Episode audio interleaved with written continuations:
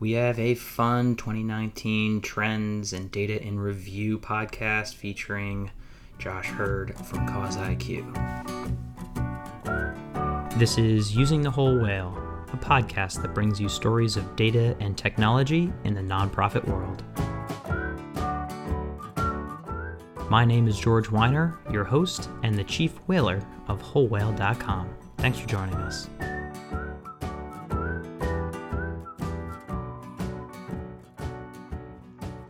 Our guest today is Josh Hurd, the founder and CEO of CauseIQ, CEO, of course, standing for Chief Everything Officer. Josh, how's it going? Going great today. It's sunny outside, and I gotta love the sun. Absolutely. And, you know, we're having you on because you recently came out with these amazing nonprofit trends of 2019. And frankly, you know, everybody has their this is that trend and this is that trend. But we're talking to you because you're pulling from hundreds of thousands of data points. Can you give us a quick overview of what CauseIQ does and why on earth are you sitting on this treasure trove of nonprofit data? Yeah, absolutely. So CauseIQ, we are a tech company, a data tech company, and we provide business data on the nonprofit sector. So all of our customers are the service providers to the charities, to the nonprofits themselves, and they use us to help get like benchmark reports to their clients, to help answer questions about you hire a new executive director, what should you pay her? Like what are her peers paid, et cetera. Or even you want to do some business development and you want to know what organizations are out there that are similar to my current clients. Of course, to answer all those questions, you have to have data on the sector. And that's why we've built out our database from publicly available data, from our own research team, machine learning algorithms now, and all this fun, fancy stuff. And that's why we're sitting on just all this data on the nonprofit sector that we're trying to put to good use. And can you tease us a little bit how many nonprofits are currently in your backyard here? Yep. So right now we have about 450,000 nonprofits in our system. Of course, nonprofits include C3s that we're all most familiar with, but also C4 political organizations, C6 trade associations. There's electric co-ops. The tax-exempt sector, if you will, is a whole lot larger than just charities when you think about it. And what we're mainly looking at for, I'm talking about the trends today, are the larger nonprofits, the ones like in IRS 990 speak that fail at the full form 990 or the 990 PF for private foundations. Right now, we're not looking at 990 EZ or 990 postcard, or which are the smaller ones. Gotcha. And, you know, just to float it out there, you know, there are about 1.7 million-ish nonprofits certified IRS. And, you know, frankly, it seems like you're filtering out the ones that we classically think about as, you know, active nonprofits, you know, impacting stakeholders and, you know, having revenues of mention and note. Yeah, exactly. So I think that, I forget what the most recent IRS threshold for the 990EZ is, but in general, like I say, we've got organizations with about 200K in revenue and above, whereas below that, there's a whole lot. I mean, 1.7 million minus 400,000. So let's call that 1.3 million nonprofits that are really tiny. Think of like neighborhood soccer organizations where kids go out and play soccer on the weekends. Like that's going to be a very, very small C3 there. Yeah, the local community garden, et cetera. Yep. All right. And I will also say that we have been fans for a long time and we're excited that actually Whole Whale is working with CauseIQ. You are a client. And you know, in full disclosure, we love working with you. Yep, no, it's super fun. We're stoked as well.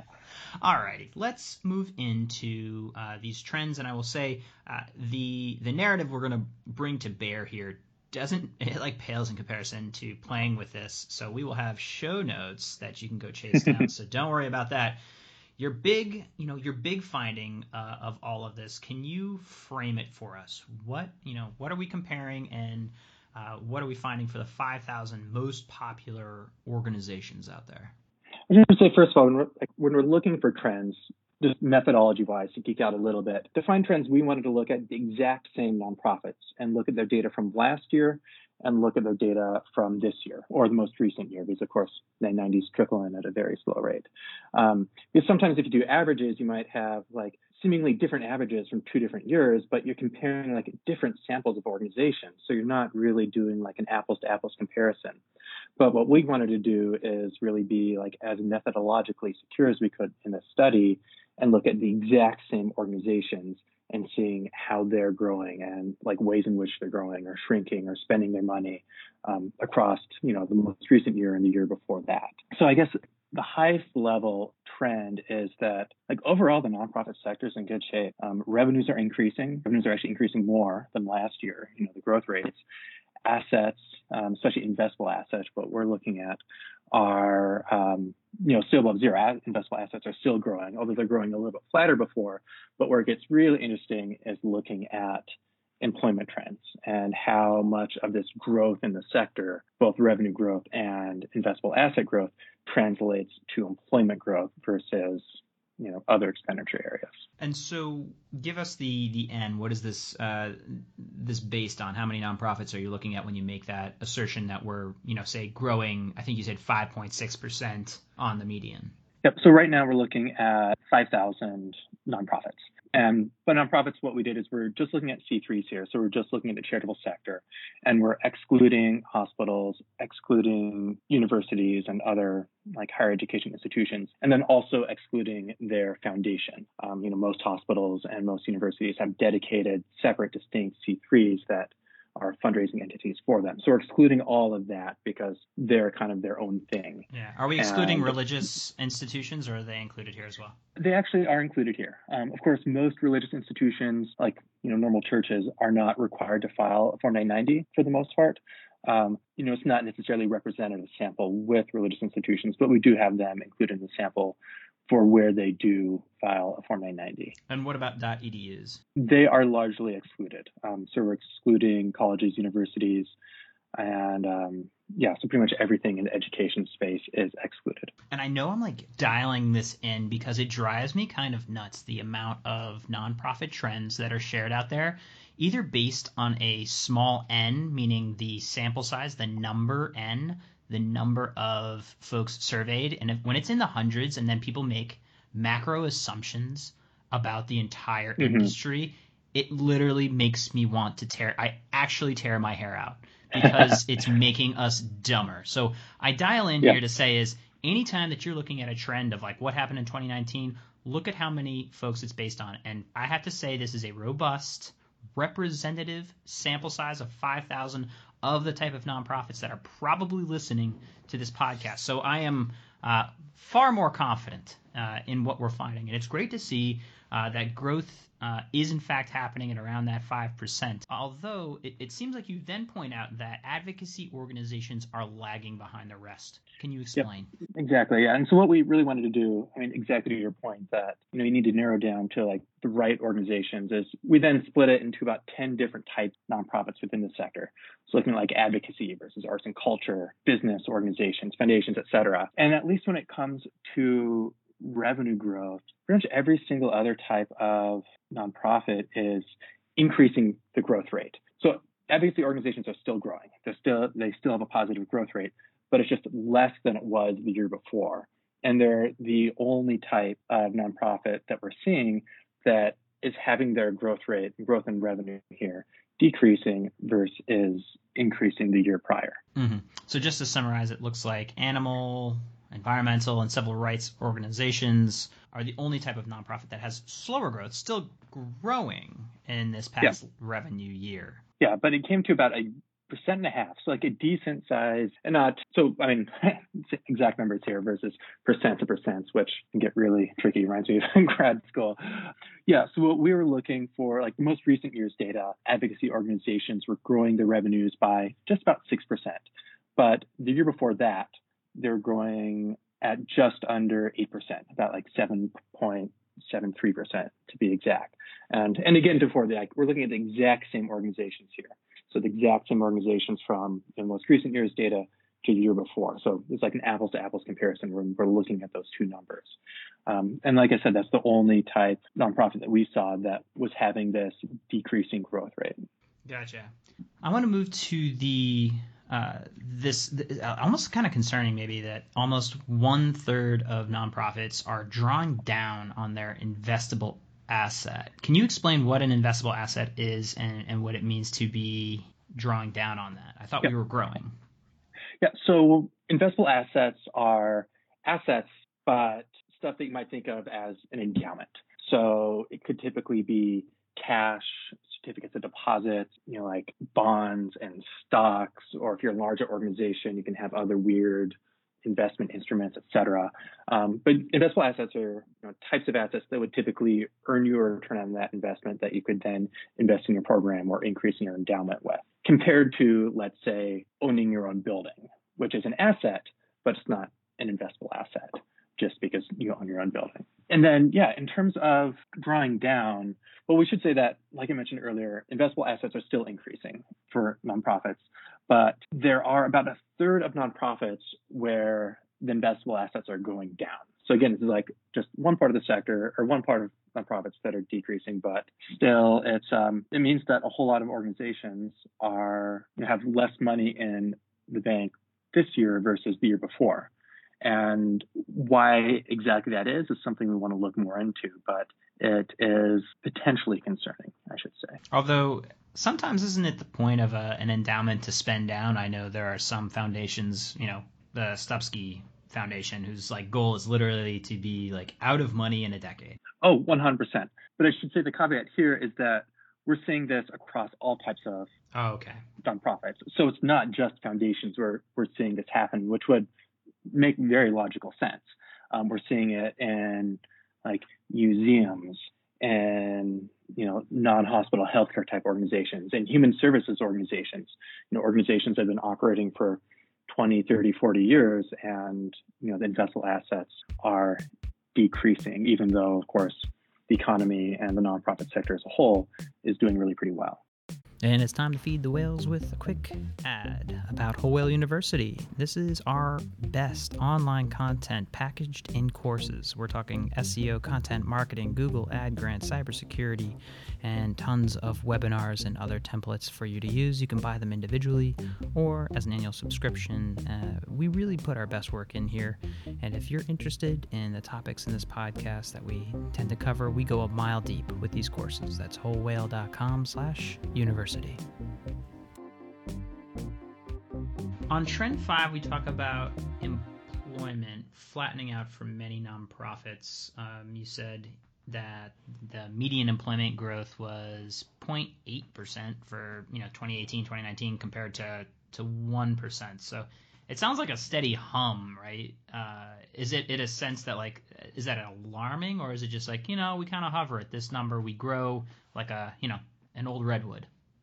Yeah, I think this is more interesting than alarming. I don't think there's anything alarming with the nonprofit sector being cautious and choosing to, you know, hire employees maybe a little bit more conservatively than, you know, increasing revenues or increasing assets would, you know, potentially let them be able to. I think it's just like interesting for me. This is one of the most interesting stats that came out in this study for me, is because I'd assumed that if an organization is growing its revenues at, let's say, 10% or 5% even, that employment growth would be not necessarily at that level, but at least, you know, higher.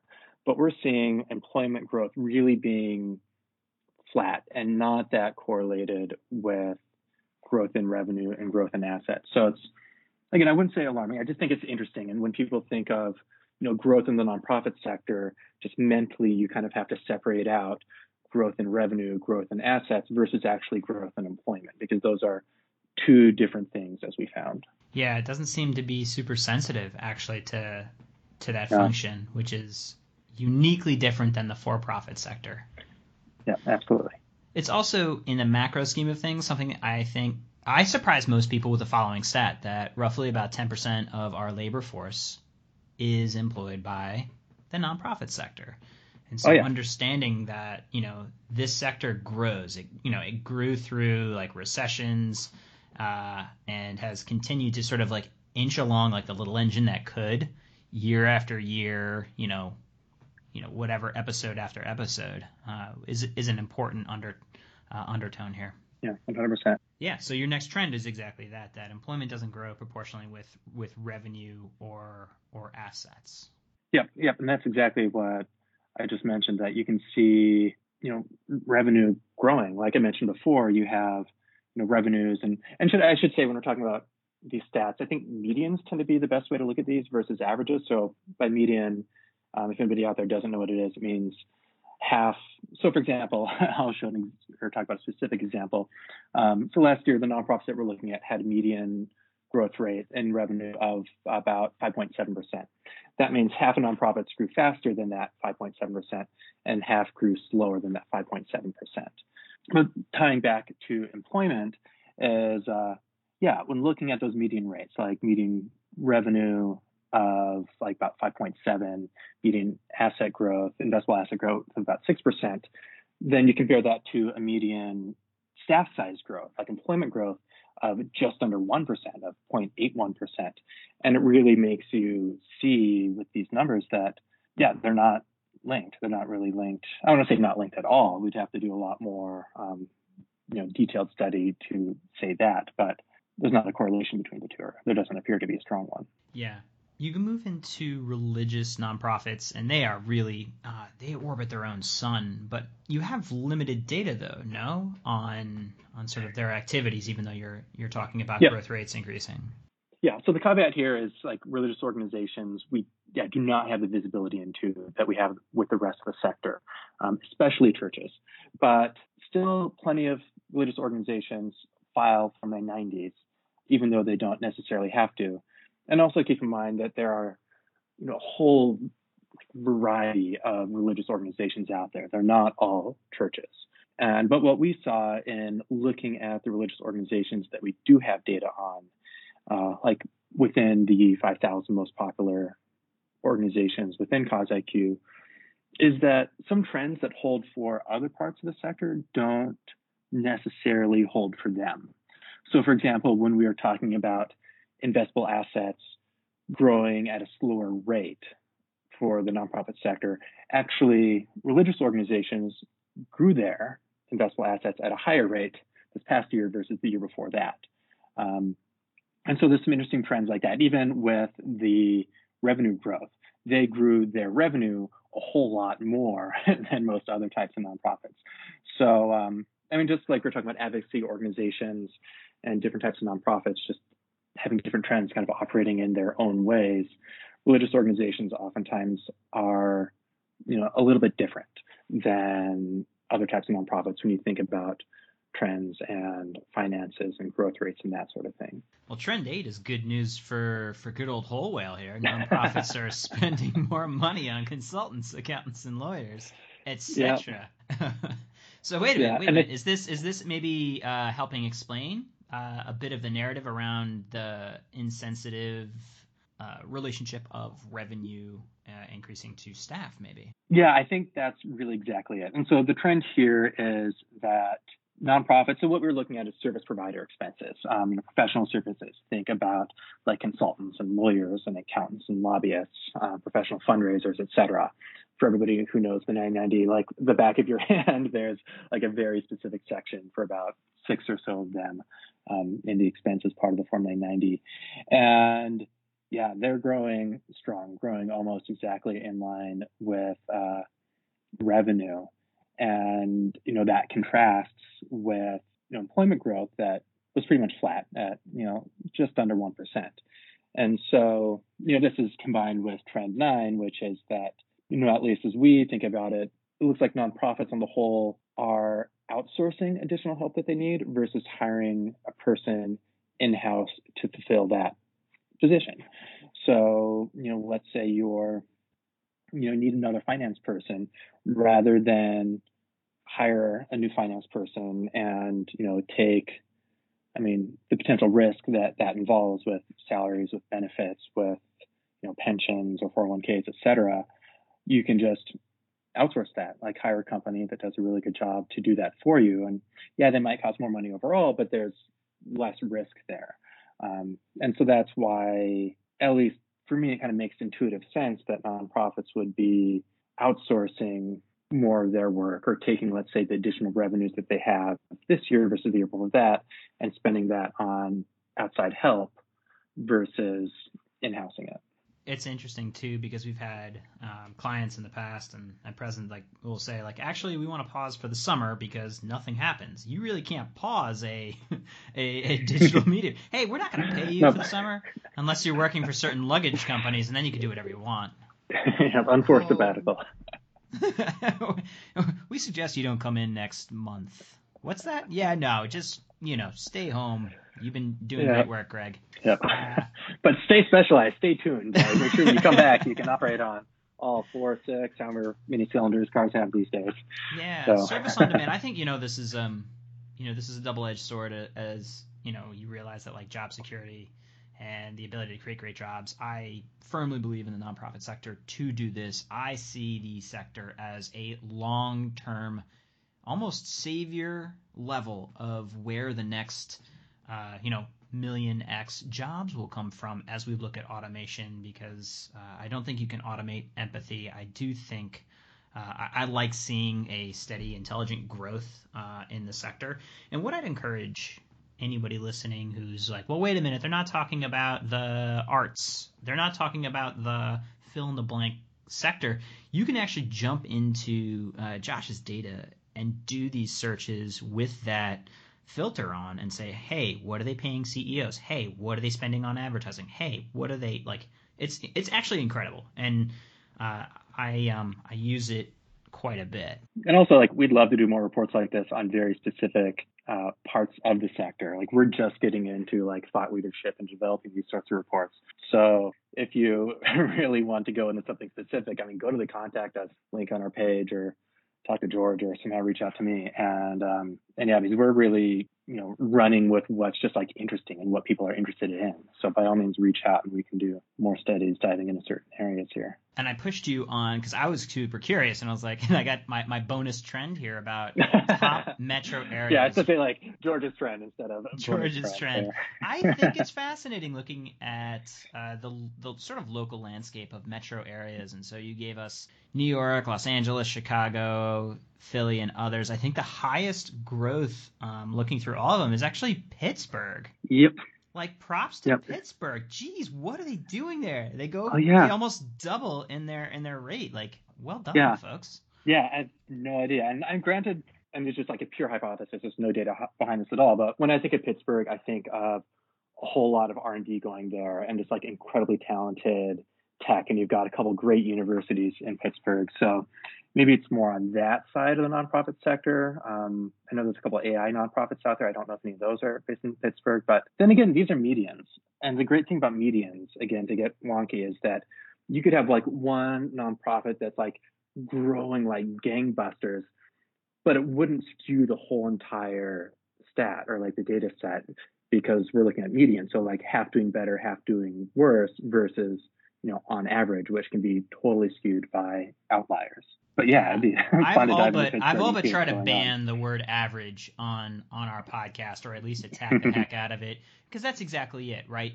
When we're, you know, we're about to shift gears actually over into this, like, we're in a more and more extreme power law situation, especially when we're talking about money and the consolidation of wealth in this country, in our companies, and in nonprofits. So Josh is pointing out that if we were to, let's say, I don't know, choose, like, the Chan Zuckerberg initiative, who has, like, billions of dollars, like, all of a sudden you're like, hey, everybody's doing fine. You're like, I don't see any of that money. Yep. If Bill Gates jumped on the line, by the way, we're going to dial him in right now, we would have on average we would have average billionaires on the phone. Oh yeah. Jeez. Right? Like, we'd all be billionaires. Like, we could relax and stop talking to each other, which I would not choose to do. I'd still talk to you if I had $1 billion, Josh. Yeah. But to come back to it, don't trust anyone who hands you an average. I love using medians and making sure that you understand, like, I get it. Of the real humans, over under, this is the biggest cluster in the center of people with actual numbers. And so our median wouldn't change if, just to summarize, Bill Gates joined this call. Mm-hmm. Okay. Yep. The top 100 charities by revenue in 2019. This is just, frankly, like, data porn to me. You've got these, like, little trends that, like, show me from, 2012 that go up and go down. And maybe you can give me the top level number with regard to, like, how much the top 100 charities really sort of wield here? All right. So the top 100 charities, and again, like before, we're excluding hospitals, excluding universities and their foundations here because they're kind of their own thing. They combined have $118 billion in revenue and $272 billion in investable assets. So the smallest of the top 100, charities has $502 million in revenue. So these are just massive organizations. What is, maybe you know off the top of your head or not, but like what is the overall, like, is that a power law? Is that like 90% of the overall industry, or is that a representative like, oh yeah, there's many billions of dollars controlled by this group, or is that number not clearly discernible? Yeah, so at least in terms of revenues, which is what I looked at, this is the like overarching CauseIQ data set, again, about 450,000 nonprofits, excluding the smaller nonprofits, but you know, that's, I don't think it'd be a huge deal for this, is we're looking at $885 billion in revenue overall. So 885. What we're seeing with, again, these top 100 is 118. So 118 divided by 885, should have prepared the set ahead of time. We're looking about like 13%. Of total revenues in the nonprofit sector. Yeah, 13% controlled by 13%. Less than 1%, just to put it in Bernie terms. Oh, yeah, far less than 1%. Yeah, it's like 0.05 or something. Wow. Okay, so these folks have a lot of money. And going through there, you know, you've got your classics that you could probably guess. You know, you get your Bill and Melinda Gates in there, Fidelity, American National Cross, not too shabby, 3.6 billion. Well done. Yeah. Like donor advised funds, like that's, you know, continues to be a huge trend within the sector. That's, Fidelity and a few others. It's funny to see Chan Zuckerberg going from like 000 and then all of a sudden, boom, about 2 billion. Straight up. Yeah. Yeah, so it's interesting. And I guess like the one thing that really surprised us when we were building, you know, this list of the top 100 charities is, well, I guess number one, the strength of foundations. And again, this is top 100 by revenue, not by assets, top 100 by revenue. And foundations are still the largest chunk of these top 100, about 20% or so of the top 100 charities being foundations, even when we're measuring the top 100 by revenue. Which really surprised me because I knew they'd be at the top looking at this from an asset basis, but I didn't realize that foundations would be within the top 100, like other than like the Gates Foundation, of course, but from the revenue perspective, but they are, which surprised me a fair bit. I mean, they can't give it away fast enough, right? The rate of the market return of whatever it's going to trend at, you know, 15% or what have you of, you know, giant asset pools, like they can't give it away fast enough, which, you know, from the George speaking on this side of the phone that is currently running a very, very small, under $200,000 nonprofit on the side, drives me freaking nuts because guess what? I could put that money to freaking work. But there are all manner of, red tape involved. And, you know, the fact that those foundations continue to skyrocket is something to note in the consolidation of wealth in these foundations. Yeah, for sure. And also one interesting side note that we were looking at in foundations here, it's not part of our top 100 article, but we could always write about it later, is I wanted to look at the growth rate in foundations for the smaller foundations. Again, looking back to the power law question, smaller foundations versus larger ones. So I ran quick little stats, took me all 5 minutes, but for foundations with $1 to $10 million in revenue, comparing their growth in assets and growth in revenues, again, median, to foundations with 10 million or more in revenue. And for revenue growth, median of foundations with 1 to 10 million in revenue was 24%, with more than 10 million in revenue was 37%. So more than 10% increase in revenue growth for organizations or foundations in this case that are a lot bigger. And the same trend held to a lesser degree, but the same trend held for investable assets as well. So for foundations, it's absolutely true that the bigger you are, the more money you make and the larger your endowment, or the quicker, your endowment grows, which I guess makes logical sense, but it's still just we're in a winner-take-all. We're in a winner-take-all environment that are playing actually by more of the market rules rather than nonprofit rules. Yeah, for sure. But I mean, on the other hand, though, I ran the same type of like mini study on environmental nonprofits, and it held, but to a much lesser degree, just by like 1 or 2% difference. Again, comparing environmental nonprofits with 1 to 10 million in revenue versus 10+ million in revenue. And for example, the median growth rate for 1 to 10 million in revenue was 9%, and the median growth rate for 10+ million in revenue was 10.3%. And so we're still seeing it for advocacy organizations, in this case, environmental orgs, but it's not as pronounced as foundations, which again kind of makes sense because foundations are so asset driven that you just, get more assets, and it's just like this vicious feedback loop with more money. Yeah, compound interest really works in their favor. All right, I'm going to do something super unfair to Josh now. I'm going to give you a question that I've been struggling with, and I don't have a good answer for. There's a current macro trend that overall U.S. giving, right, the total amount of billions of dollars given every year has been increasing year over year, yet they say like roughly 30% of that is just coming from the super wealthy. And in fact, the number of individuals giving has been on a steady decline for a decade. And these data are supported from several different sources. We can toss those in the show notes. But it's just been gnawing at me. And I'm like wondering if, is that by segmenting a certain population? Are there fewer religious donors, or is there a macro trend that maybe you see on your side of the fence that gives me some idea of what's going on here? I wish I could answer that question. And even like if I could snap my fingers, for example, and change one thing in the 990, I would separate out individual giving.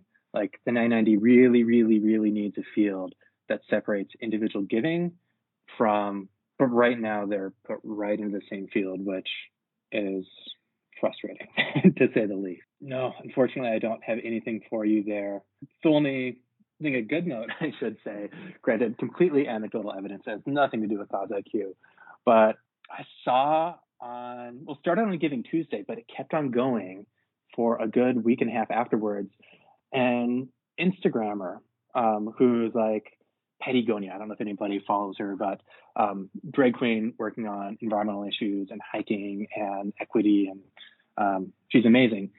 But she started off on Instagram with like a little $5,000, like, my supporters, let's raise $5,000 for these like super local environmental and kind of like queer kids organizations that she supports and do like really good work. Over the course of 1 week, she got, I think, $20,000 in matching grants from like REI, from the actual Patagonia, from others. And her Instagram supporters raised $80,000. So for overall, like last time I checked, about $100,000, where the original campaign was just $5,000. And I almost guarantee you that the majority of those donations came from people who hadn't given before, or not like this. So again, total anecdotal, but I think people are willing to give. There just has to be connection. Yeah, we're, I can't tell if it's a tracking problem, to your point of like, how are we counting this? How are you actually figuring that number out? And by the way, the tax deduction shift in the IRS filing is like, still playing out. I can't tell if it's a counting, because I see it, in the trend for Giving Tuesday. You just mentioned, they raised over $500 million on that day, tracked across various platforms, 500. And 11 million raised on the day, according to numbers that were released right afterward. P.S. Just to pat ourselves on the back, we predicted it'd be 502 million. Not too bad.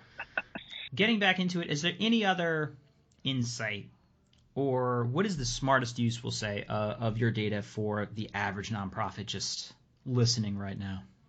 I think a lot of it is understanding who your peers are and just really understanding trends within the sector, not, of course, sector-wide, but like getting to your peer group as much as possible. Granted, your peers might not be organizations doing the exact same work. Your peers could also be organizations that have a similar structure, similar funding coming in, or just operational types of work you're doing aside from like a specific issue area. So you know, people do need to think outside of the box a little bit with what peer means, but just really understanding what's going on in the sector. And most nonprofits could really benefit from just understanding trends among organizations that are the most similar to them. Because I'm sure a lot of your listeners right now are even saying like, oh, you talk about advocacy organizations, but of course, you know, environmental organizations versus civil rights organizations versus all the other types of advocacy organizations doing good work, you know, a bit apples and oranges still. So I think if you're looking at like how you compare to your peers, it could be, you know, how you're making money. You could ask yourself, like, should I be working on program service revenues? Is actually making some of that earned income? Are organizations like me doing that? Or even, you know, what do I pay my executive director? You know, who are her peers within the sector and what are they making? Just getting to as specific as a peer group as you can in order to make just smarter decisions about, you know, where you're going, or even like just a better understanding of where you are compared to others can be, you know, just comforting to know, like, am I behind or not? Am I like too far? How much are people spending on IT and computer services? How many people, what is my proportion of consulting versus staff expense based on, you know, other organizations with my revenue level and in this industry? Oh my gosh, I just came up with a thought. I have to like run off and look at this. I really want to see, could I do the following? I want to look at environmental organizations and then rank them by how much they're spending on printing materials and like direct mail stuff. Yep. Yeah. There's a couple line items in the 990 where that would be, but yeah, you could look at that. The only, I should say the caveat there is a lot of nonprofits would put that in professional fundraising fees because they would pay a professional fundraiser X amount, and that X amount would include printing. So you'd have to work hard to get, you know, the right data set there, but yeah, that would be super interesting. Okay, Josh, I could geek out forever, but we are going to move into the rapid fire round. Are you ready? Yes. What is one tech tool or website that you or your organization has started using in the last year? We started using HubSpot to help with marketing automation and just really building the brand that way. What tech issues are you currently battling with? We are changing cloud providers, which is a pain in the butt. And I would tell everybody to avoid doing it if you at all possibly can. But, oh, that's a constant battle. That is not fun. What is coming in the next year that has you the most excited? We're going to start to get into grants information, which I'm really excited about. So we're going to start to be able to actually work with development directors and fundraising professionals, both at the foundations, but especially at like the charities themselves, to help understand just money flows within the sector and which foundations, especially which private foundations, are funding which type of work out there. Talk about a mistake that you made earlier in your career that shapes the way you do things now. I like making new data and new products too much. Perhaps you can tell from the way I'm geeking out about the data and products, but as any small business owner, I need to get out there and talk more and sell more versus just trying to make the, oh, what's the phrase? Next best mousetrap, is that a phrase? I forget. But instead of just being two heads down in the data and product, which I love doing, but it's not sustainable. Do you believe that nonprofits can successfully go out of business? Oh, yeah, 100%. I mean, ultimately it's about what's the greater good and how are you actually achieving, you know, the core mission, the core issue areas that you're working at. And it makes sense to combine two into one. Like, I worked for a tiny little nonprofit right out of college who did a lot of really good environmental restoration work. But at a certain point, it just didn't make sense for us to be our own distinct organization. And so we merged with another, like after I'd left, and the good work kept on going just with more support, more funding, et cetera. So yeah, 100%. If I were to throw you in the hot tub time machine back to the beginning of founding CauseIQ, what advice would you give yourself? I would tell myself to concentrate more on one specific issue within the sector.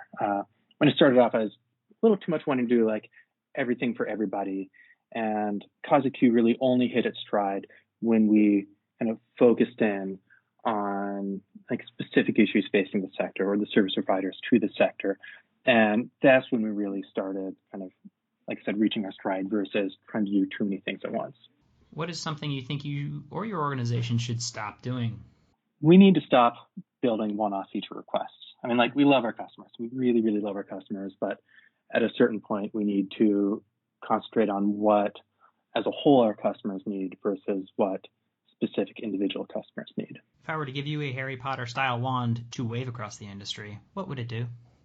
If I was Harry Potter and I had a magic wand, I would actually get rid of student debt for the sector, or otherwise make it so that it's possible to get a law degree from a top institution or get a public policy degree, social work degree, et cetera, and not have to choose the type of organization or type of company you work for, or even how long you work there, based on repaying your loans. I mean, I get that we have to pay for our education, but it's just always so sad for me when I see my friends just have jobs that they hate, working in sectors that they hate, when all they want to do is like work for a certain type of nonprofit or work for different types of nonprofits or companies, but they can't because just financially they're getting strangled and have to pay off their loan. So I think that would just be incredible for the sector to have access to all talent, regardless of whether it provided people the ability to repay their loans or not.